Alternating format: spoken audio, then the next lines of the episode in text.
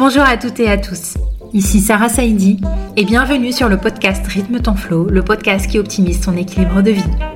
Artistes, sportifs de haut niveau, dirigeants, entrepreneurs seront invités pour révéler leurs secrets de performance. Comment font-ils?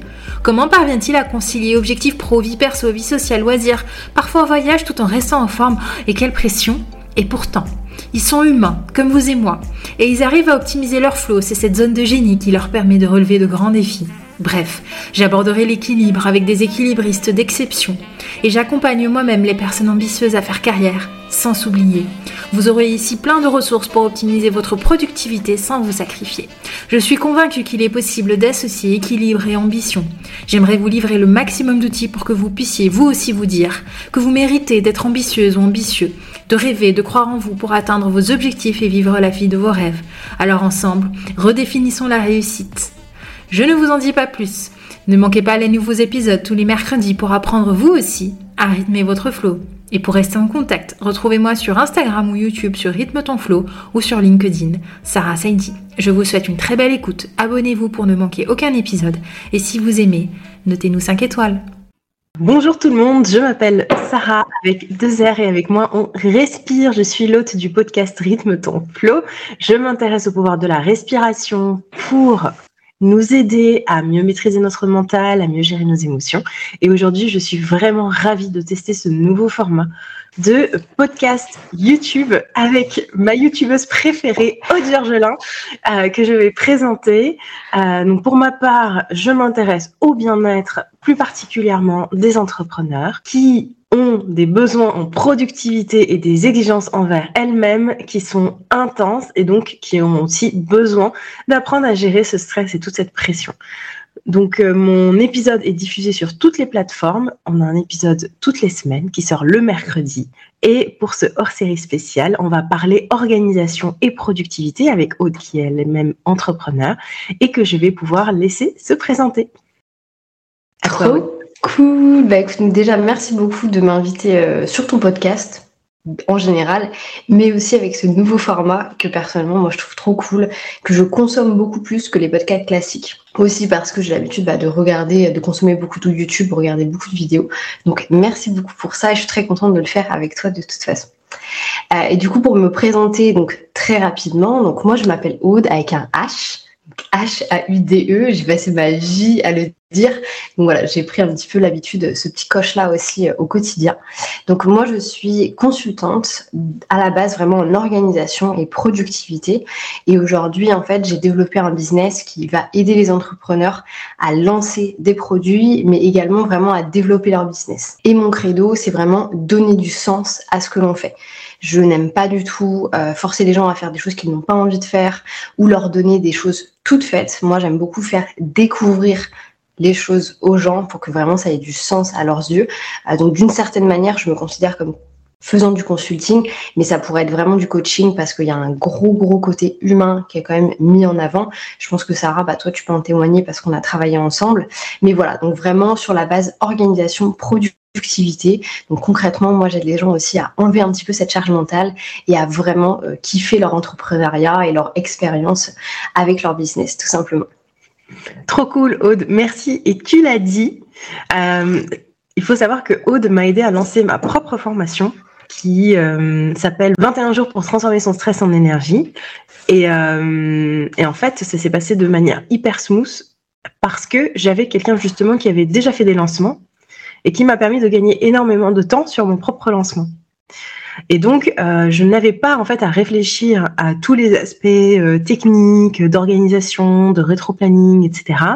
Et c'est très réconfortant d'avoir un second regard parce que souvent, quand on lance un produit, c'est super dur en fait de définir à quel moment on s'arrête, à quel moment est-ce que c'est satisfaisant, à quel prix en price. Et donc, avoir euh, ton regard était vraiment vraiment précieux. Donc, merci encore pour cette collaboration. Et puis, il y en a d'autres qui, vont forcément voir le jour parce que quand on fait un lancement, on a envie d'en faire d'autres. C'est clair. Et du coup, je trouve que c'est intéressant parce que quand bien même on a des thématiques très différentes, le fait que moi je sois très bah, justement dans l'organisation, dans la logique des choses, avoir en fait des process un petit peu plus tout, et que toi tu sois plutôt sur le côté bien-être, donc on est vraiment quand même hyper écarté par rapport à ça, bah, ça se rejoint en fait énormément parce que je pense que justement le fait d'avoir ce côté euh, très organisé, d'avoir des process en place, la possibilité d'avoir un regard extérieur, bah, ça permet aussi d'enlever ce stress en fait, ce stress, cette charge mentale qu'on va très très souvent avoir, enfin se mettre un petit peu sur les épaules de nous-mêmes, encore plus quand on est entrepreneur, parce que du coup il y a un petit peu ce stress du regard des autres, on est très tout seul, parce que beaucoup d'entrepreneurs, et là je parle du monde Instagram, voire du monde YouTube, euh, sont des solopreneurs à vrai dire. Euh, moi quand j'étais chez Decathlon, et que j'étais directrice magasin, j'étais quand même une entrepreneur, on était considérés comme des entrepreneurs. Aujourd'hui, c'est vrai que voilà, c'est plus des solopreneurs et cette pression, je trouve, est, beaucoup plus présente et c'est pour ça que je trouve intéressant, je sais que tu travailles aussi sur l'organisation, de faire ce lien organisation bien-être qui en fait pour moi a complètement du sens également. Oui. Bah, du coup, je vais étendre la parenthèse et j'en profite. C'est pas du tout dans le, dans le déroulé, mais euh, c'est hyper intéressant. Euh, la plupart des entrepreneurs, en fait, entreprennent pour être beaucoup plus libres et pour pouvoir justement profiter de cet aspect de liberté, euh, d'avoir des journées, en fait, que eux seuls peuvent organiser à leur manière. Et du coup, j'entends beaucoup euh, de personnes dire, oui, mais en fait, je, je préfère faire les choses au feeling. Comme si l'organisation était de l'anti-feeling. Est-ce que toi aussi, tu as vécu ça? Qu'est-ce que tu en penses? Alors honnêtement, je suis d'accord parce que c'est vrai que quand je me suis lancée moi aussi dans l'entrepreneuriat, il y avait ce côté de liberté. Euh, pour expliquer une des raisons moi principales pour laquelle je me suis lancée dans l'entrepreneuriat, parce que donc du coup je viens de Decathlon, j'ai travaillé 8 ans pour Decathlon euh, à l'étranger en Angleterre, en Thaïlande. J'ai fait une très très belle carrière. J'ai beaucoup aimé le salariat, vraiment j'ai eu aucun souci avec ça. Je suis pas, je suis pas devenue entrepreneur pour quitter le salariat, euh, mais vraiment en fait pour gagner en liberté.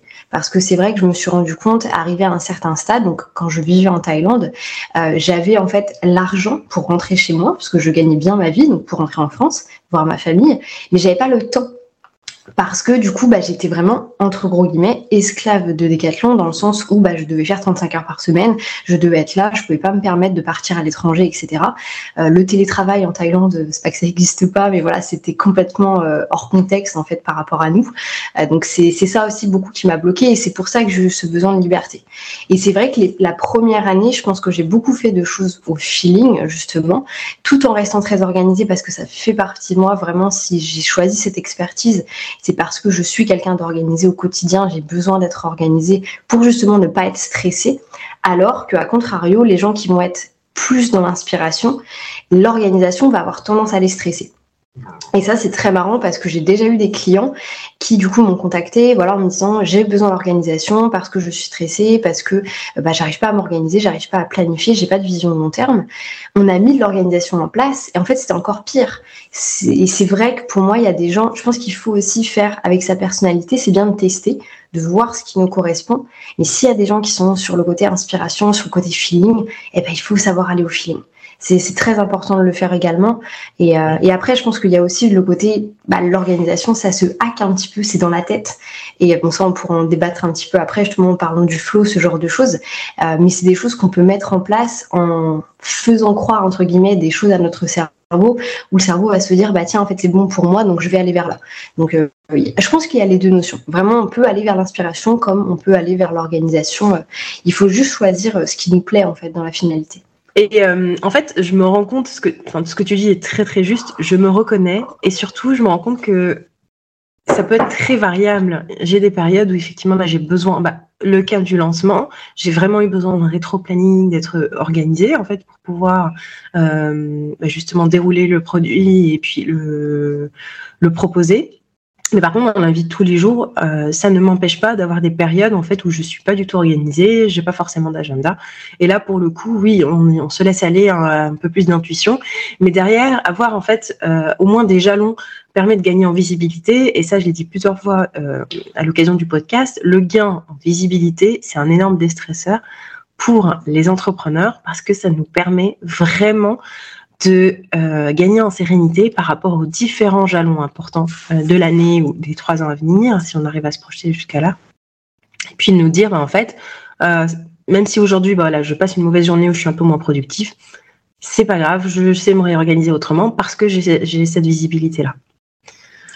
Bah justement, tu as évoqué le mot. Le podcast s'appelle Rythme temps flow parce qu'on parle d'équilibre de vie, parce qu'on s'intéresse aussi au pouvoir de la concentration, à qu'est-ce qui nous aide en fait à gérer euh, notre travail sans mettre en péril notre bien-être. Et donc là, le flow, Aude, est-ce que tu veux nous donner une définition? Je sais que tu avais fait un post là-dessus.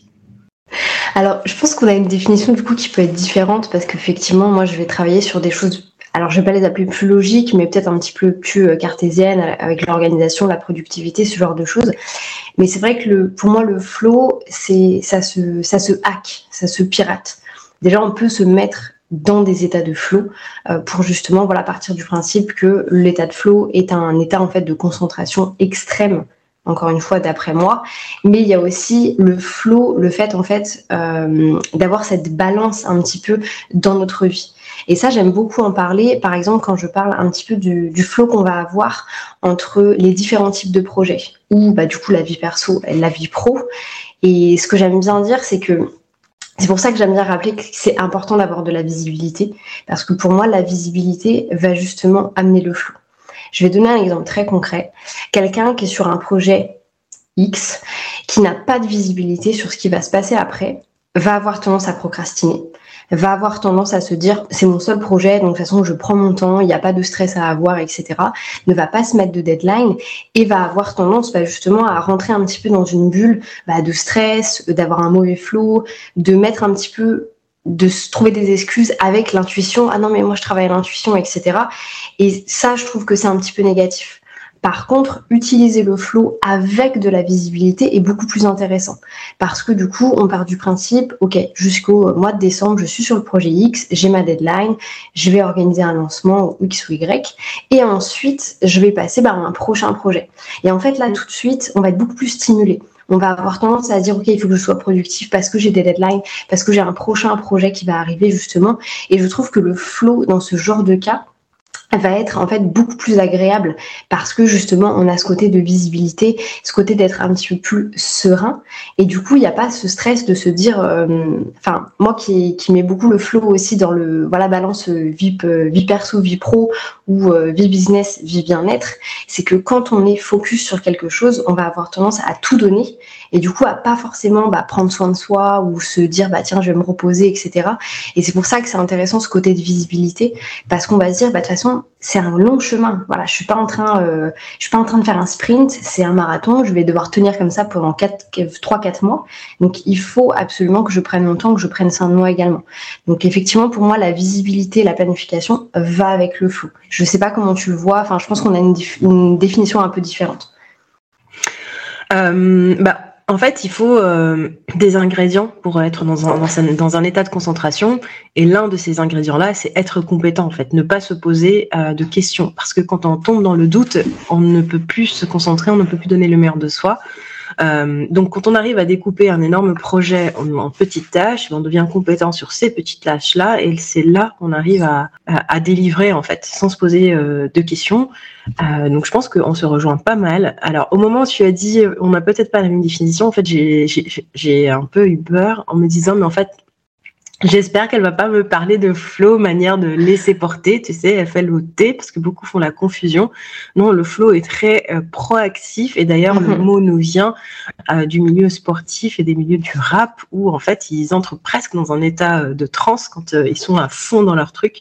donc c'est intéressant de pouvoir ah, reprendre le concept le flow euh, pour le rap, euh, c'est c'est vraiment le. Ben, il faut regarder côté rappeur, c'est hyper euh, hyper impressionnant.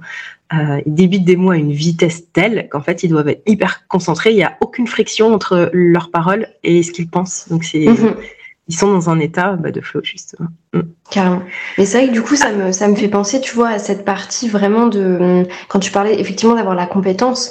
En fait, le, le flow va vraiment être cette balance du coup entre le fait que c'est quelque c'est un projet, c'est quelque chose de challengeant, parce que c'est quelque chose qu'on aime bien faire. Tu, on peut pas faire du flow sur quelque chose qu'on n'apprécie pas.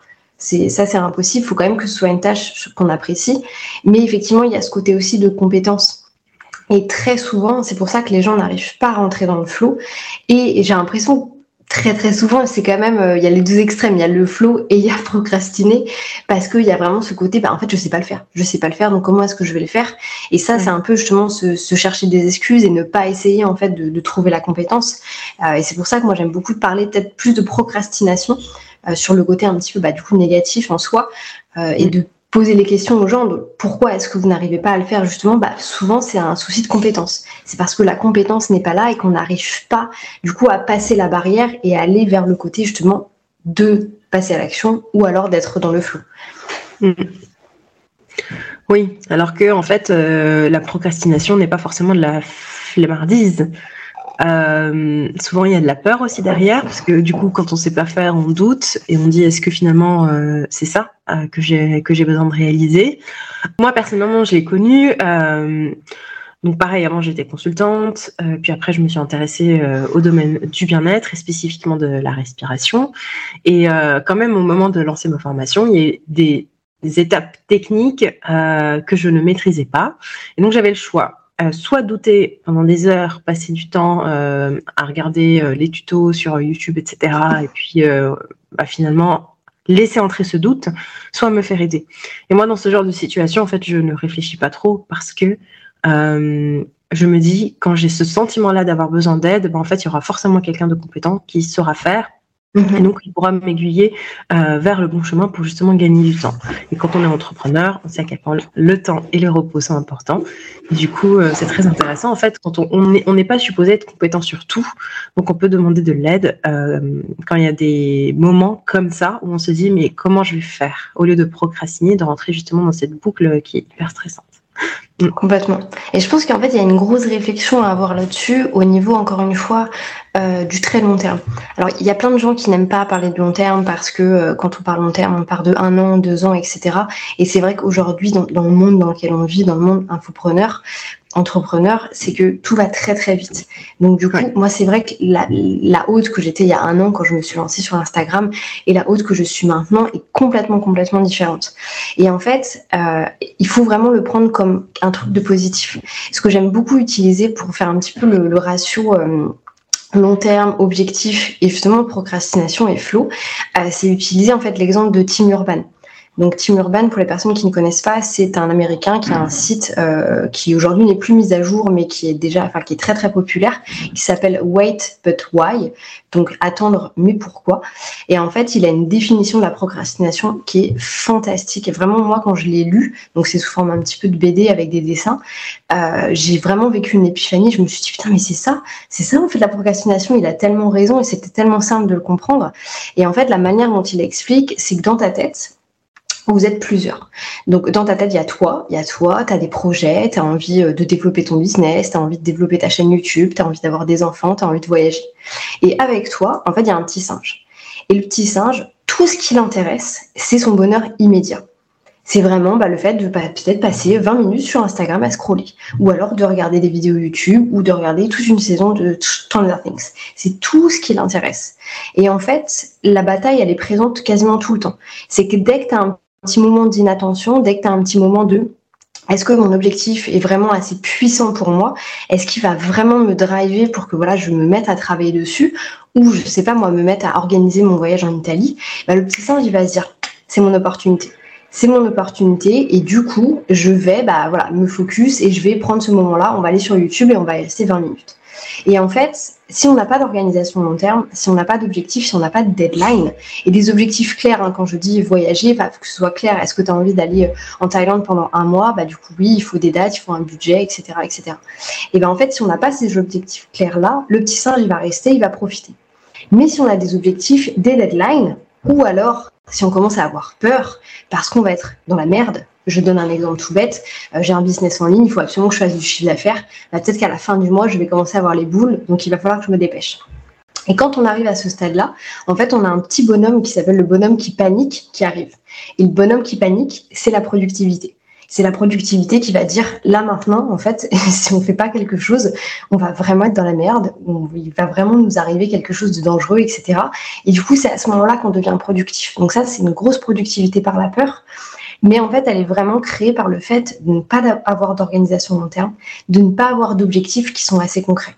Et c'est pour ça que moi j'aime beaucoup, et c'est une grosse partie de mon accompagnement, au tout début, on travaille beaucoup sur donner du sens, mettre des objectifs, avoir une vision, parce qu'en fait, sans avoir cette fameuse vision dont tout le monde parle et personne ne sait vraiment ce que c'est, on ne pourra pas être productif et on ne pourra pas justement rentrer dans cet état de flow. Je sais pas si ça te parle, dis-moi ce que tu en penses. Oui, et d'ailleurs, j'adore les histoires. Euh, à toutes les personnes qui nous écoutent, donc je mettrai dans le descriptif la référence que tu viens de citer, mais aussi euh, ton lien vers ta propre formation. Euh, donc tout sera indiqué.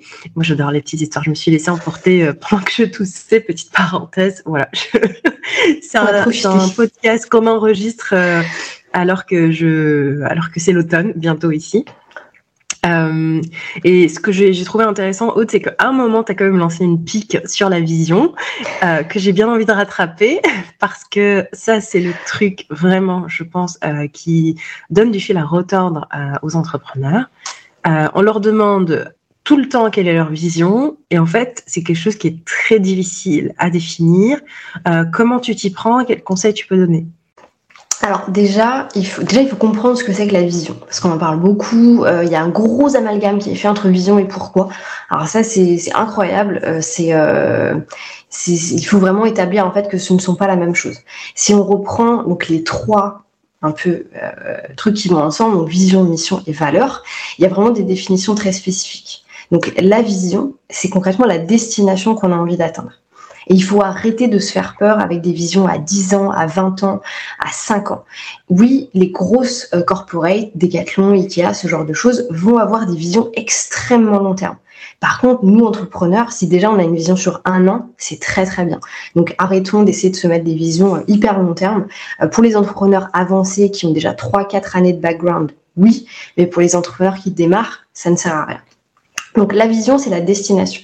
Ensuite, on a la mission. La mission, c'est le comment. C'est en fait comment est-ce qu'on va atteindre cette destination. Donc concrètement, c'est la carte avec euh, les points. Voilà, si moi demain je viens te voir de Brest à Paris, bah, je vais pas faire une ligne droite. Je vais passer par Nantes, je vais, euh, je vais passer par Rennes, par Nantes, etc. Je vais aller petit à petit, je vais faire des stops. La mission, c'est exactement ça. C'est vraiment la carte qui amène à la destination. Et ensuite, pour terminer, on a le pourquoi. Et souvent, il y a un amalgame qui est fait entre le pourquoi et la vision, alors que vraiment le pourquoi, c'est la raison pour laquelle on a choisi la destination. Et en fait, ça, ça doit être hyper profond. C'est presque de l'émotionnel. C'est quelque chose, en fait, le pourquoi, on ne le partage pas. Le pourquoi, on ne le partage pas la vision, très souvent, c'est ce qu'on va partager un peu au format branding pour mettre en avant, en fait, bah, quelle est, euh, que fait la société, euh, que fait cet entrepreneur-là. Et en fait, la mission, c'est quelque chose d'extrêmement interne. C'est plus, voilà, quand on a des équipes, ce genre de choses. Et sauf que ça, je trouve que c'est intéressant. Donc, pour regrouper ce que je disais, la vision, c'est la destination. La mission, c'est la carte qui amène vers la destination. Et le pourquoi, c'est la raison pour laquelle on a choisi cette destination. Donc en fait, il est très important de commencer par le pourquoi, de réaliser bah, pourquoi est-ce que j'ai envie de faire tout ça? Est-ce que c'est un besoin de liberté? Est-ce que c'est un besoin financier? Ou est-ce que c'est juste, voilà, je sens que c'est le bon chemin pour moi pour X et Y raison? Et ensuite, on vient travailler sur sa vision. Oui. Pendant que tu parlais, je réfléchissais, j'essayais de faire l'exercice dans ma tête euh, pour moi-même. Et c'est vrai que le pourquoi est au moment où tu l'as dit, tu as dit que souvent c'était une part émotionnelle. Je me suis dit mais en fait c'est vrai euh, parce que euh, bah, mon pourquoi j'ai réussi à mettre des mots dessus il n'y a que quelques mois, alors qu'en en fait c'était déjà là avant. Mm-hmm. Et moi, par exemple, c'est avoir une contribution au monde, c'est un impact positif. Donc c'est ça mon grand pourquoi. Euh, et en fait, jusque-là, je savais que je voulais faire quelque chose de bien, mais derrière, mettre des mots euh, bah, ça m'a permis de justement le sortir de là mais, et de me dire en fait mais c'est ça qui vient expliquer à chaque fois les décisions que j'ai prises euh, pour en être là jusqu'à aujourd'hui. Et c'est pas forcément euh, évident à faire tout de suite. C'est pour ça que je pense que c'est important de le garder un peu en, comme une de conduite. Carrément. Et surtout ça prend du temps. Oui. Ça prend du temps et en fait ça se modifie. La vision qu'on va. Alors c'est si la vision est très très bien faite, on va la garder très longtemps. Moi j'ai le gros avantage bah, du coup de venir d'un groupe comme Decathlon où la vision c'est vraiment euh, voilà le truc un petit peu euh, on en parle beaucoup beaucoup beaucoup même dans un truc comme Decathlon. Et du coup je sais que j'ai réussi à mettre une vision très très forte moi sur mon entreprise. J'ai la même depuis 2 3 ans. Ça veut pas dire que dans 5 ans j'en aurai une qui est différente. Mais vraiment il faut comprendre qu'il faut aller avec le flot des choses. C'est qu'on on change on se modifie on apprend des nouvelles compétences on rencontre de nouvelles personnes. Donc forcément aussi la vision va évoluer. Mais c'est toujours bon comme tu dis de savoir le formuler et d'avoir un petit peu ce, cette, cette, phrase un petit peu comme un mantra. Et quand ça va pas et quand on se dit mais voilà pourquoi est-ce que je suis en train de faire tout ça? Bah, c'est pour cette raison là justement. Carrément. Ça c'est un super conseil. Euh, et euh, j'aime bien comment tu découpes les choses. En fait ça permet vraiment de, faire les liens entre les différents aspects et donc de pas perdre le fil. Et donc finalement c'est un exercice euh, qui se réitère aussi et euh, qui est important à faire quand on est entrepreneur parce qu'on a vite fait de se perdre en observant la concurrence, en observant les nouveautés, en observant les dernières tendances. Et en parlant de dernières tendances, Aude, tu t'es lancée sur YouTube. Euh, alors, Ici, donc là, vous avez une retransmission en vidéo euh, du podcast. Jusque-là, j'avais pour habitude de euh, donner uniquement les bandes son euh, sur YouTube bah, pour les proposer aussi sur cette plateforme. et de plus en plus, je suis en train de regarder ce que fait Aude, Georges Lin, sur son compte, évidemment que je mettrai en description. Et ça me fait penser un peu à une série Netflix que je regarde. Donc, elle a réussi à inscrire dans ma tête que les mardis, elle sortait des vidéos. Et donc, je vais regarder de temps en temps euh, ce qu'elle fait. Est-ce que tu veux nous dire, Aude, quelle est ton histoire avec YouTube? Pourquoi tu fais ce que tu fais? Qu'est-ce que tu fais? Euh, Et un peu les résultats aussi, euh, là maintenant, que ça fait quatre mois que tu es sur ce réseau. Ça marche. alors déjà, il faut savoir, moi j'ai une grosse histoire avec YouTube. Je suis une grosse, grosse consommatrice de YouTube. Vraiment, là où les gens vont avoir le Netflix and chill le soir, euh, nous, avec mon conjoint, on est des gros consommateurs de YouTube. Il y a des gens qu'on suit depuis très très longtemps. Et en fait, euh, moi, j'ai toujours une passion pour la vidéo parce que je trouvais ça euh, beaucoup plus intéressant dans le sens où on, on, se met un peu dans la vie des autres, on suit un petit peu les aventures. Alors on peut le faire aussi sur Instagram, mais pour moi c'est complètement différent. Donc première étape, j'étais une grosse consommatrice de YouTube.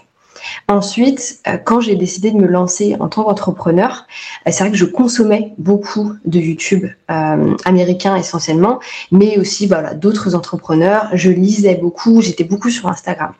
Et un jour, mon conjoint m'a fait la remarque, il m'a dit attention, quand on se lance et qu'on a vraiment envie bah, d'atteindre en fait le niveau d'être la meilleure version de soi-même, d'être le meilleur, il faut produire plus qu'on consomme. Et pendant des années, ça, ça a vachement, voilà, j'ai vachement pensé. Je me suis dit, ouais, c'est vrai, nan, je consomme beaucoup, mais du coup, moi, je, je redonne rien, etc. Et du, quand je me suis lancée sur Instagram, ça m'a permis déjà de commencer à, à, produire un petit peu plus et à donner un peu bah, les informations, les connaissances que j'avais. Et en fait, quand j'ai voulu me lancer sur YouTube, c'était vraiment ça. Je me suis dit, tout ce que tu sais, il faut que tu le donnes. Il faut vraiment que tu le donnes parce que, bah, pareil, moi, une des raisons pour lesquelles je fais tout ça, c'est aussi pour aider les gens à se développer. Comme moi, on a pu m'aider quand je me suis lancée, comme Decathlon a pu m'aider euh, pendant 8 ans, j'avais vraiment envie de donner en fait le plus possible. Et j'ai trouvé que le format vidéo bah, était le meilleur format.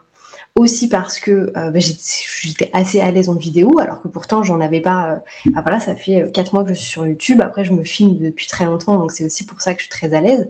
Mais voilà, il y avait vraiment cette envie de beaucoup donner et de me positionner un petit peu différemment. Moi qui suis une grosse consommatrice de YouTube, je suis fan de certaines personnes, je les suis, euh, je sais quand est-ce qu'elles vont sortir des vidéos, etc. Je consomme leurs vidéos très rapidement quand c'est sorti. J'avais envie de recréer ce truc-là. J'avais envie de se dire, voilà, il peut y avoir un YouTube qui a accès euh, business, où il y aura des tutoriels, où il y aura quand même du lifestyle, il y aura des vlogs, etc. Et où les gens bah, me suivront parce que je donne des informations de valeur, parce que ça leur fait plaisir. Et en fait, c'est comme ça qu'a démarré un petit peu l'histoire. Donc, il y a quatre mois de ça. Il faut savoir que ça a été une grosse préparation. On ne peut pas se lancer sur YouTube comme on se lance sur Instagram. Euh, quand bien même, il y a aussi des process sur Instagram. Moi, j'ai eu la chance de me faire euh, coacher par Fiona Piccoli quand je me suis lancée sur Insta. Pour YouTube, voilà, il y a aussi des codes qui sont très particuliers. Il y a un algorithme qui n'est pas du tout le même. Donc, il faut prendre son temps de le faire. Et, euh, aujourd'hui, voilà, c'est une aventure de dingue. j'ai réussi à tenir la cadence parce que je sors du coup deux vidéos par semaine à savoir que c'est moi qui euh, script, qui filme et qui monte absolument tout. Euh, je ne fais plus les miniatures aujourd'hui, mais c'est moi qui fais tout le reste. Pour l'instant, du moins, ça risque d'être euh, d'être délégué là dans les mois, les semaines à venir. Mais ouais, c'est une expérience qui est fantastique et, euh, et, très honnêtement, je pense que la vidéo, bah, même ça se voit, je trouve que c'est beaucoup plus transparent. On peut voir les émotions des gens, on peut voir la manière dont ils communiquent. Donc je trouve ça très intéressant de, de l'avoir fait. Je suis très contente. Et, euh, et, si on parle des résultats, bah honnêtement, c'est un canal qui est super intéressant parce que bah aujourd'hui, comme je te partageais, donc moi ça m'a permis de vendre des formations. Euh, sans avoir à justement bah, faire de la prospection ou répondre à des DM, ce genre de choses. C'est des choses qui se font naturellement parce qu'en fait, les gens font confiance. Ils vont me voir, ils vont consommer mes vidéos, ils vont me regarder bah, pendant plusieurs heures. Et du coup, le lien de confiance n'est pas du tout le même que quand on scrolle sur Instagram et qu'on regarde des carousels. Soyons très honnêtes, la vidéo, on peut pas mentir. On va vraiment montrer notre personnalité, notre façon de nous exprimer, etc.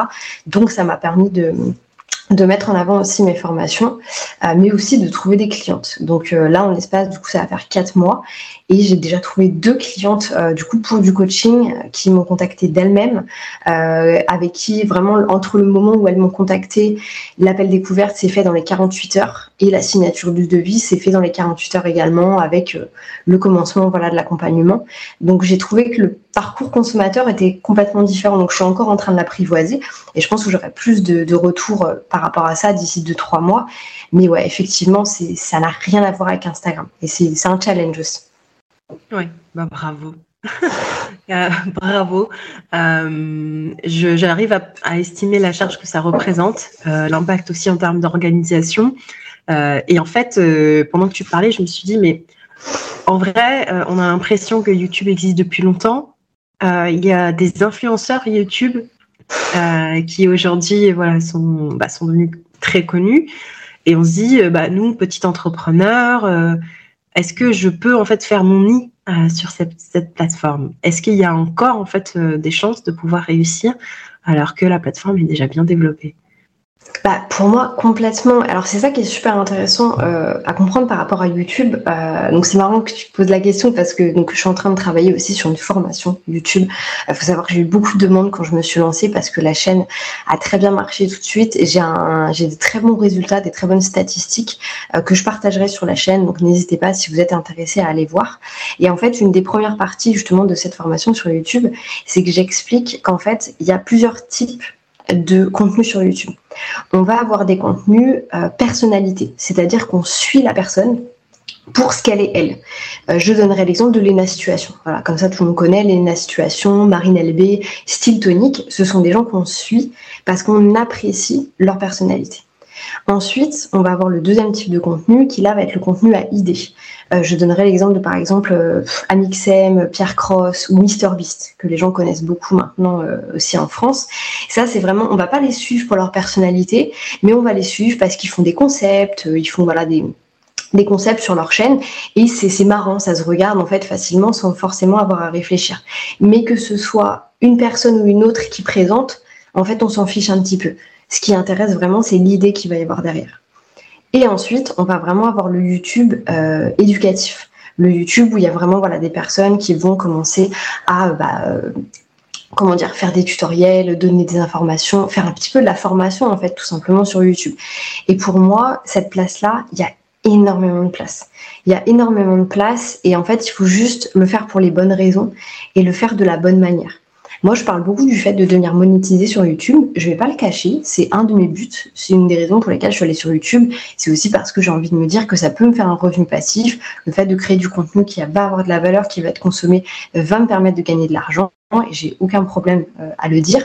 Néanmoins, l'instinct principal, la raison principale pour laquelle j'ai fait ça, bah, c'est vraiment de pouvoir donner encore plus. C'est vrai que moi j'avais une limite avec Instagram, c'est que bon bah on a des carousels à 10 pages, on a des vidéos à 60 secondes, donc c'est un petit peu compliqué de pouvoir vraiment donner de la valeur en live, c'est impossible de pouvoir vraiment bah, montrer son écran, etc. C'est aussi pour ça que je suis allée sur YouTube.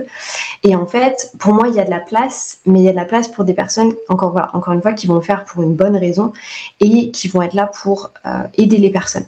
Si vous vous lancez sur YouTube, la rétention d'informations, elle n'existe pas. Ce n'est pas possible. Si on se lance sur YouTube, il faut vraiment donner, donner, donner et ne pas avoir peur de ce qui va se passer après. Donc ça, c'est ça, c'est essentiel. Et, euh, et c'est vrai que bah, sur le côté éducatif, un, autre truc que j'aimerais bien mentionner, c'est que il y a beaucoup, on a l'impression parce que nous on vient d'Instagram, qu'il y a un peu le monde Instagram infopreneur, mais il faut savoir qu'il y a un monde Instagram, un monde de YouTube infopreneur. Il y a des gens qui ne sont pas sur Instagram, qui sont uniquement sur YouTube. Je pense en particulier à Stan Leloup de Marketing Mania qui lui a son petit empire qui est sur YouTube, Instagram il s'en fiche et pourtant ils font de la formation, etc. très très bien euh, via YouTube.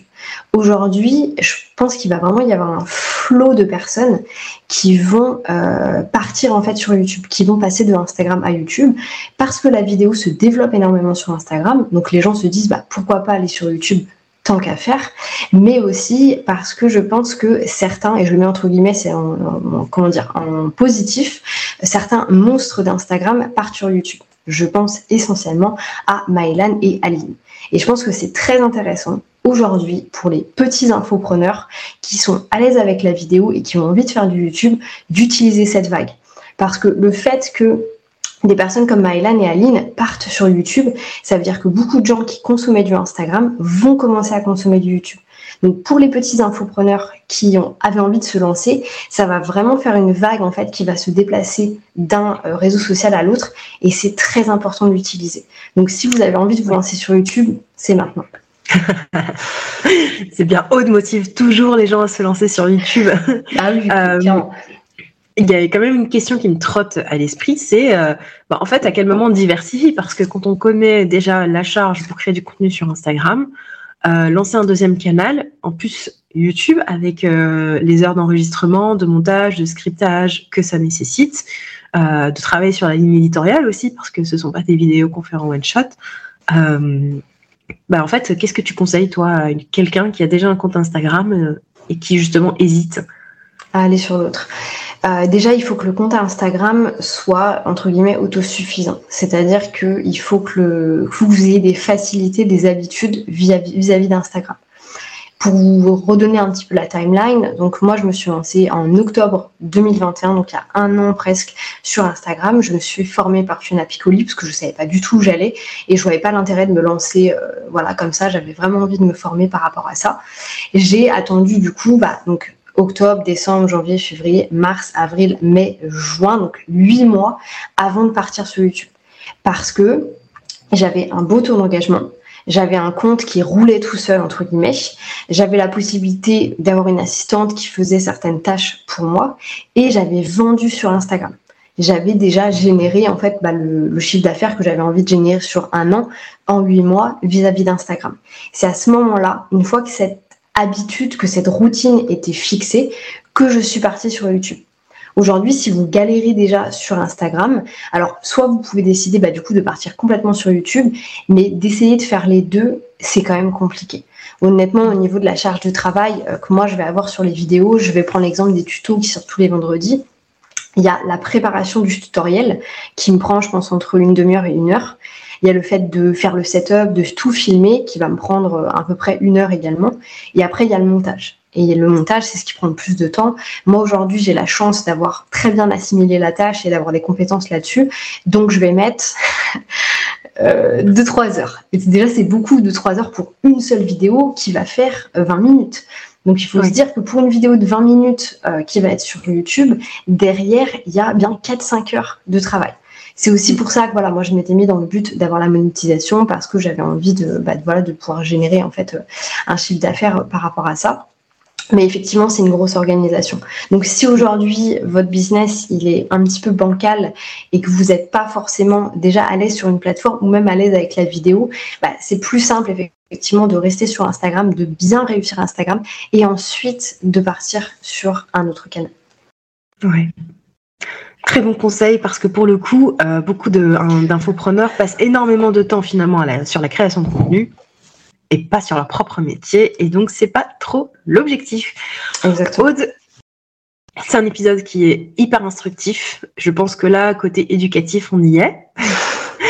Euh, c'est le but. Est-ce que, tu as un petit mot à partager un peu sur ta vision, sur tes projets à venir, sur ce qui nous attend pour la fin de l'année avant qu'on se quitte ça marche. bah écoute, j'ai envie de partager un truc tiens, qui, est assez, qui est assez intéressant par lequel je viens de passer, parce que je trouve que c'est bien de montrer quand tout va bien, mais c'est aussi bien de montrer que la réalité, c'est pas justement ce qu'il y a sur Instagram. très récemment, moi j'ai vécu un gros moment de down. Il faut savoir que j'ai donc j'ai vécu en Espagne pendant quasiment un an. Je suis revenue vivre en France cet été et en fait j'avais prévu moi d'organiser un lancement bah là maintenant en fait fin septembre début octobre. Ça s'est pas passé comme je voulais parce qu'en fait la charge de travail était beaucoup trop grosse et que j'ai décidé bah, du coup de me réorganiser. Si jamais vous voulez voir les informations plus en détail, j'ai tout partagé justement sur la chaîne YouTube où il y a des épisodes par rapport à mon lancement. Et, euh, c'est vrai que j'ai vécu ce gros moment de down pour finalement aujourd'hui être dans un moment de up qui est juste incroyable. Là vraiment j'ai une motivation qui est sans limite. Euh, je suis inarrêtable par rapport à ce que je suis en train de faire. Mais avant ça, je suis vraiment passée par un moment de down. Euh, donc et je trouve intéressant de le mentionner parce que souvent on va dire euh, personne ne raconte ce genre de moment, personne ne dit quand ça va pas. Et ben voilà, moi je l'ai mis sur euh, sur YouTube, c'est marqué que j'avais un mindset de merde. Il y a une vidéo de moi où je suis pas, je suis partie dans ma cuisine, pas en train de pleurer non plus, mais voilà. Et je trouve vraiment intéressant de le mentionner parce qu'aujourd'hui on voit trop le joli côté d'Instagram et je pense que c'est important aussi de montrer bah pas nos faiblesses, mais voilà les quand ça va pas et ce genre de choses quoi. Et, euh, du coup bah tout ça pour dire qu'aujourd'hui moi je suis sur la refonte du coup de ma ma formation principale qui s'appelle Get Your Launch Done, qui est du coup une formation sur les lancements euh, qui va vous apprendre à organiser et réussir votre lancement, mais aussi faire perdurer votre produit en ligne, euh, parce que c'est bien beau de faire un lancement, de vivre un petit pic d'activité, mais le but c'est vraiment bah, de s'organiser, de planifier en fait sur le long terme. Donc voilà, je me suis focusée sur ça sur la fin de l'année. Et puis après, bah, on verra comment ça se passe et si la formation euh, YouTube arrive ou pas. Euh, j'ai déjà des personnes qui feront euh, l'accompagnement au format bêta test. Donc j'ai plus ou moins déjà pas mal de projets, au moins jusqu'au début de 2023. Yes. Bah, Aude, en tout cas, merci beaucoup pour bah, tous tes partages, hyper clairs, comme à chaque fois. J'ai l'impression que dès que je ressors d'une conversation avec toi, j'ai les idées hyper limpides. ça, c'est un vrai dos. Euh, et euh, donc à toutes les personnes qui nous ont écoutés, n'hésitez pas à aller voir tous les liens qui sont descriptifs, à potentiellement nous suivre. Aude, essentiellement parce qu'elle, elle est déjà en mode warrior sur la production. Puis moi, parce que j'annonce bientôt des sorties de petits nouveaux formats euh, que je ne spoile pas tout de suite. Et euh, voilà, j'espère que cet épisode vous aura plu. Je vous souhaite une très belle journée là où vous êtes et je vous dis à la semaine prochaine. Bye bye. Merci. À bientôt. Salut.